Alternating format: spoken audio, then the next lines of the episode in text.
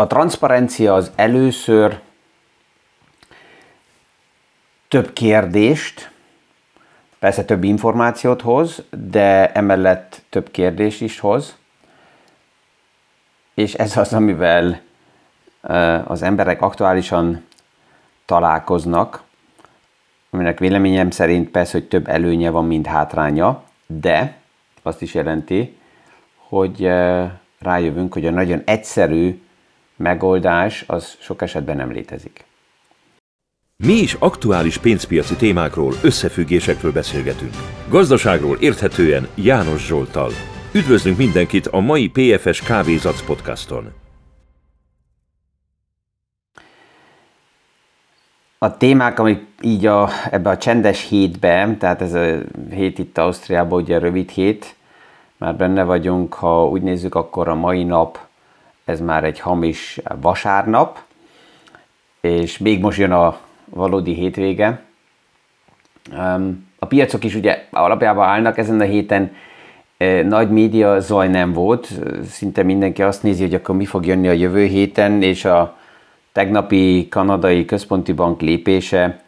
az persze egy, egy momust tett a tőkepiaci szereplők fejébe, mert két hónap szünetelés után a kanadai központi bank 0,25%-kal kamatot emelt, és ez a bizonytalanságot hozza előtérbe, hogy esetleg a jövő héten szerdán az amerikai központi bank is ezt fogja jelezni, de emellett persze, hogy láthatóak a jelek, amelyek megadják J. A lehetőséget, hogy akkor végre esetleg ő is szüneteljen, mert azért kanadai központi banknál is lehetett látni, hogy szünetelt, az Ausztrál központi bank is szünetelt, és azután újra emelt, tehát inkább, inkább ez a verzió az, amit remél még mindig a piac, hogy ez jön a, az amerikai központi bank oldaláról is. A kínai számok pedig, amik most megjelentek, nagyon erősen visszaestek, tehát Kína benne van már nem az alacsony inflációban, hanem a deflációba,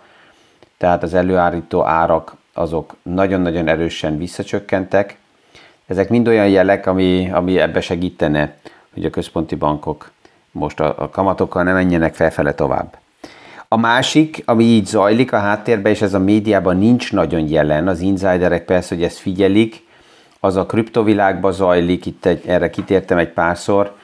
az elmúlt napokban először a Binance sztoria, ami alapjában nem meglepetés, nem új, mert az FTX bedölése óta, amelyikbe, amiben a Binance nagy valószínűséggel elég lényeges szerepet játszott, azóta tiszta volt, hogy jönni fog a Binance ellen is a felügyelet oldaláról egy lépés. Ez most megtörtént, sokkal, a, a, a dimenzió az, ami esetleg meglepető lehet, hogy itt nagyságrendileg ilyen 13 milliárd dollár értékű kérdőjelek vannak a levegőben, hogy ez, ez, a, ez a pénz hol van, insiderek, a, a, a, a Binance um, univerzumból elég konkrét információkat adhattak a felügyeleteknek, mert le van zárva, egyből a, be van fagyasztva a vagyon, egyelőre az amerikai vagyon, és abból lehet kiindulni, hogyha ebből valami valójában Amerikában megtörtént, ahol nekik alapjában a legnehezebb lett volna, hogy dolgokat megcsináljanak, és az, az tudatos kellett legyen, hogy ha valahol odafigyelnek, akkor amerikai figyelnek oda. Ha ott ezt megcsinálták, akkor világszerte Binance biztos, hogy máshol is megcsinálta, ezt szinte ki lehet mondani. És mi mindent? Hát, hát azt, amit egy nem szabályzott, intranszparens um, sztoriban meg lehetett csinálni, tehát ez, ez, ez megy tovább. Ami meglepő volt a múlt héten, az inkább, vagy a héten, az, az a Coinbase vád, ahol egy, egy, egy platform van ugye a kirakatba, és itt, itt megy tovább ugye az a, az a vita ebbe a témába is, hogy, hogy miért a legtöbb kripto token és kripto coin az nem valuta, és, és ez a kriptodevizák, kriptovaluták kifejezés, ez, ez, ezt már ugye nagyon sokszor mondtam, hogy ez még messze van attól, hogy ebből valamikor deviza vagy valuta lehessen. és ezért a média is, és a kriptovilág is ezt a kifejezést szívesen, mint sok más kifejezést, szívesen hagyták így a kirakatba, mert ez más-más elvárásokat sugarált az embereknek, és most, most zajlik a vita, hogy melyik, melyik kriptoeszköz az, ami nyersanyag, tehát a további eszközöknek az építő alaprésze, ez, ez az akár lehetne egy, egy, egy Ethereum, egy bitcoin nem tud ez lenni, mert egy bitcoin az, az nem annyira nyitott, mint egy Ethereum, és mely, melyik token az, amelyik már nem is nyersanyag, hanem pénzpiaci um, termék, így e, eszköz, megoldás, mert az teljesen más szabályzási háttereknek kell megfeleljen. És ugye ez a, ez a sok információ, ez a plusz információ, ez, ezért is kezdtem ezzel. Először nem azt mutatja fel, hogy oké, okay, hogyha van több információ, akkor egyszerűbb lesz a világ, és akkor tisztán látjuk. A jövő egyszerűbb lesz, véleményem szerint, mert az alapok már transzparens háttérinformációkkal, nyitott rendszerekkel egészen másképp indulnak el. Ezzel a, azt látom, hogy a fiatalok sokkal jobban tudnak bánni, mert ők ebben ülnek bele bizonyos homályos, rejtett konstrukciókat nem is ismernek a múltból. A kriptovilág volt akár az, ahol még a régi intranszparens pénzpiaci termék konstrukciók átcsomagolva kriptom névre még esetleg megjelentek. De, de a többi szabályzott pénzpiaci piac eszközöknél ott ők már jobban tudnak válni a, a, a transzparenciával. Van az idősebb generáció, azok, akik már kvázi leélték így a, a dinamikus, aktív pénzügyi, ha egyáltalán létezett eh, gazdasági életüket, és az intranszparens pénzügyi eszközök, termékek eredményeivel kibékültek, nagyon sok részletet néha nem is kaptak meg, tehát ezért amit nem tudtak, az nem nyugtalanította őket, tehát témákkal nem kellett foglalkozzanak. De van ez az átmenő generáció, én azt mondanám nagyon egyszerűen lefordítva, hogy ez a baby boomer generáció, aki még az intranszparens világnak a marketing, csali, részeit megismerték, és azzal, hogy egyre több háttérinformáció, ESG, transzparencia, jogi hátterek jönnek, amik alapjában azért jönnek, hogy, hogy az ügyfeleket tájékoztassák, és egy tájékoztatott ügyfél esetleg más kérdéseket fel, tesz fel, és más, másképp védi saját magát is, mert csak azért, mert infláció, infláció, információ áll rendelkezésünkre, ez még nem védi meg az embereket a, a rossz döntésekből, vagy a hülyeségtől, de hát legalább rendelkezésre állnak az információk, és megvan a lehetőség kérdéseket feltenni egy intranszparens és nem informált időszakba vagy termékvilágába, ott még kérdéseket sem lehetett esetleg feltenni. Tehát ez, ez az átmeneti idő, ez a baby boomereket érinti, mert, mert ők benne vannak ebbe a két világ feszültségébe, és néha ilyen romantikusan a régi intranszparens egyszerűbbnek tűnik, és az ígéretek legalább jobbak voltak. Van egy olyan ügyfél is, aki azt mondta, hogy annyi tájékoztatás van, hogy már az az érzés, hogy semmi vízió, semmi ígéret nincs, olyan józaná vált a világ, és régebb sejtette, hogy néha őt becsapják, de legalább olyan szép képeket ígértek neki, és ezzel jól érezte magát. Um, és ez egy, egy, egy őszinte uh, kijelentés, ami, ami azt mondja, hogy igen, így működünk mind emberek. Egy értékesítő is uh, megszólalt, hogy miközben én itt okoskodok és szétszedek dolgokat, uh, és szétbeszélem, aközben hát neki ez teljesen mindegy, mert ő, ő az aktuális helyzetet, most veszem Magyarországot, kihasználja, hogy egyszerűen daráljon, mert ennyire jó lehetőség eladni pénzügyi termékeket neki, mint most nem volt soha, és hát neki nem az a feladat, hogy a terméket szétszedje, hanem megvan a termék, ő azért van itt, hogy értékesítsen és kész.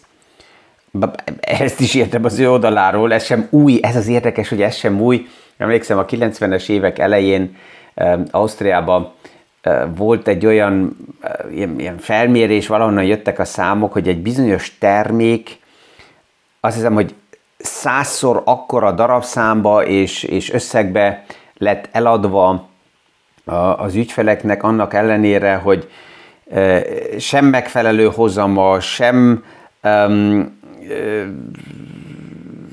tehát nagyon nagy fel volt fújva a marketing, ez, ez ki volt hordva kilóra az embereknek, de hogyha valaki belenézett, hogy mi van mögötte, milyen lesz a hozama, hova van befektetve, akkor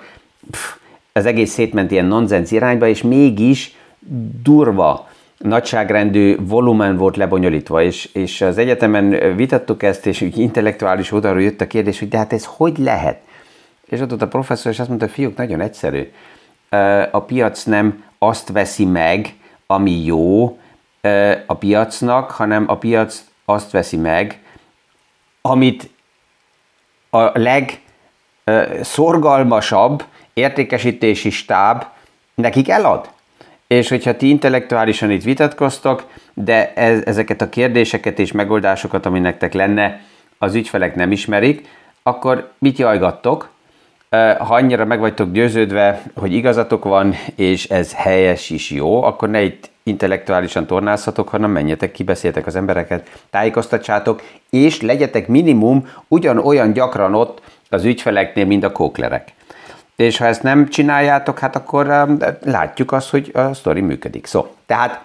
ide teszem ennek az értékesítőnek is így a kijelentését, hogy azt mondja, hogy hát marketing van, akkor ezt kell használni, ha hátulról fúj a szél, akkor vitorlázunk, és mindegy, hogy honnan jön a szél, és miért van a szél. A, a transzparencia ugye, és a sok információ azért bizonyos témaköröket nagyon erősen most szét is szedni, és a magas kamat szint miatt az ingatlanokról már egy párszor beszélgettünk,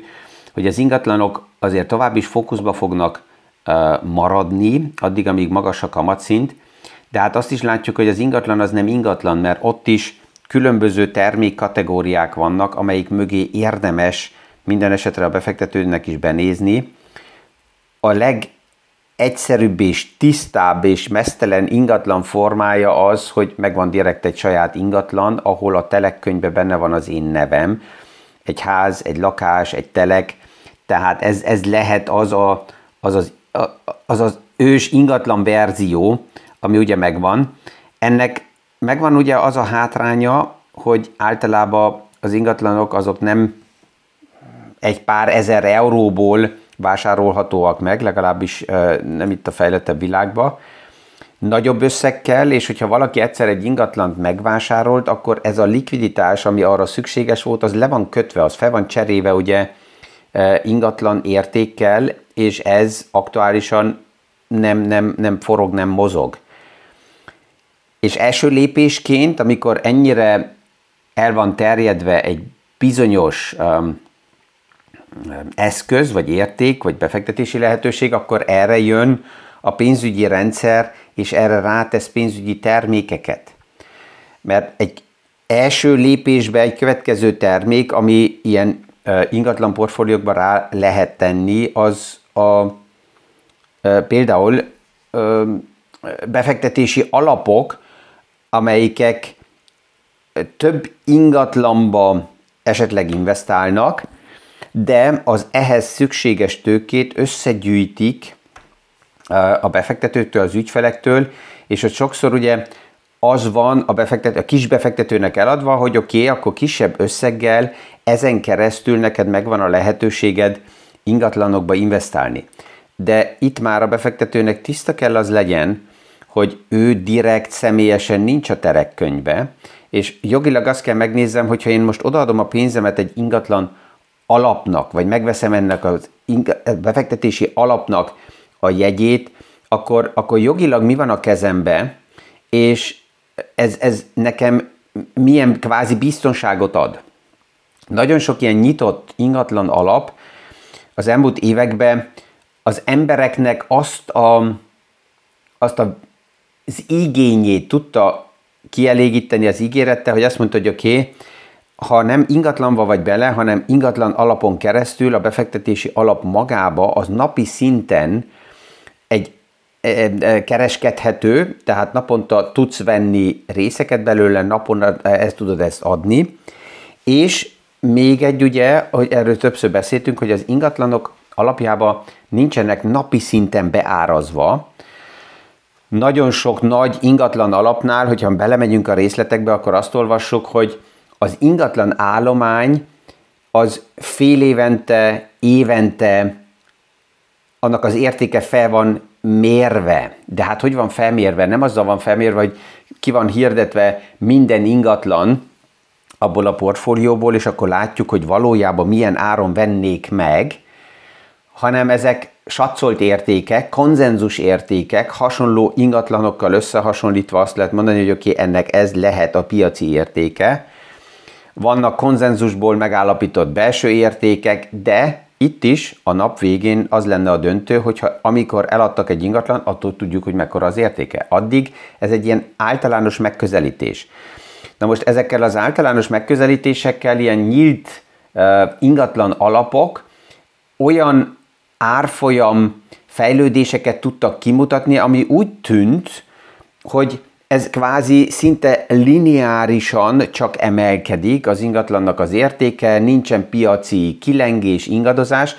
ami valójában nincs, mert nincsen nap mint nap egy árképzés, és hogyha nagyobb ingatlan alapokat megnézünk, ami ma szinte mindenik piacban létezik, akkor az van a prospektusokban sok esetben benne, hogy ez az ingatlan alap napi szinten kereskedhető, de ha valaki beszáll, akkor például, veszek csak egy példát az ilyen ingatlan alapokból, akkor legalább 24 hónapot meg kell tartsa azt az eszközt, azután esetleg kiszállhat, és 6 vagy 12 hónap, attól függ, hogy Európának melyik piacát nézzük meg, itt 180 és 360 nap eladás bejelentési idő van. Tehát, hogyha azt ma megveszem, akkor igaz, hogy egy ingatlan alap, de mégis minimum három évet, az meg kell tartsam, vagy akkor is, hogyha hosszabb ideig megtartom, mint három évet, az eladás előtt 12 hónappal vagy 6 hónappal be kell jelentsem, hogy ki akarok szállni. És ez miért van? Hát pont azért, mert ugye ez egy olyan, olyan eszköz, amelyikben nincs meg a likviditás normális esetben. Tehát ez a következő, hogy a nagy nemzetközi alapokat, ha megnézzük, akkor ott a cash pozíció, a cash tartalék egy ingatlan alapnál normális esetben maximum 1-2-3 százalék, mert ha tényleg azt kapom, amit a címkérre ráírtak és megveszek, akkor egy ingatlan alapot veszek meg, az azt jelenti, hogy maximális lehetőség vagy része a, a tőkének az ingatlanba kell legyen. Na most van olyan eltorzító konstrukció is, hogy bizonyos mm, termékekre, vagy néha országok is előírják azt, hogy azt mondják, hogy oké, okay, ennél az ingatlan alapnál 10-20-30 százalék cash kell legyen, vagy államkötvény kell legyen, vagy egyéb. Ezekben most nem meg bele, hogy ezt miért csinálják, de ez már, mint befektető, egy fontos információ, mert fel a kérdés, hogy akkor mit veszek ingatlan alapot veszek, vagy egy vegyes alapot leszek, veszek, amelyikben esetleg ingatlan is benne lehet, de mellette benne van például nagy pozícióban kötvény is, mert akkor, akkor már lehet, hogy azzal kell foglalkozzak, hogy az ingatlan alap helyett inkább egy kötvény alapot kellene megvegyek. Egy következő téma az ingatlanok körül lehetnek, és ez is néha megjelenik, hogy ingatlan részvények. Na most általában ezek nem az ingatlanoknak a részvényei, hanem ingatlanokkal foglalkozó társaságoknak a részvényei. És abban a pillanatban, amikor valaki egy ingatlan részvényt vesz meg, akkor ő már nem, nem, nem föltétlen az ingatlannal kell foglalkozzon, hanem a részlény, részvénynek a tulajdonságával, és a részvény az azt jelenti, hogy ez napi szinten árat képez, és ezért napi szint árfolyam ingadozások vannak, és az ingatlan részvények is ezért sokkal direktebben reagálnak a piacnak a fejlődéseire, és itt megjelenik az, hogy az ingatlan, tehát hogy a részvények előre szaladnak, a részvények mindig a jövőt árazzák be, és ebből például látjuk azt, hogyha megnézzük, akkor az ingatlan részvények azok már egy nagyon hosszú ideje csökkenőbe vannak, és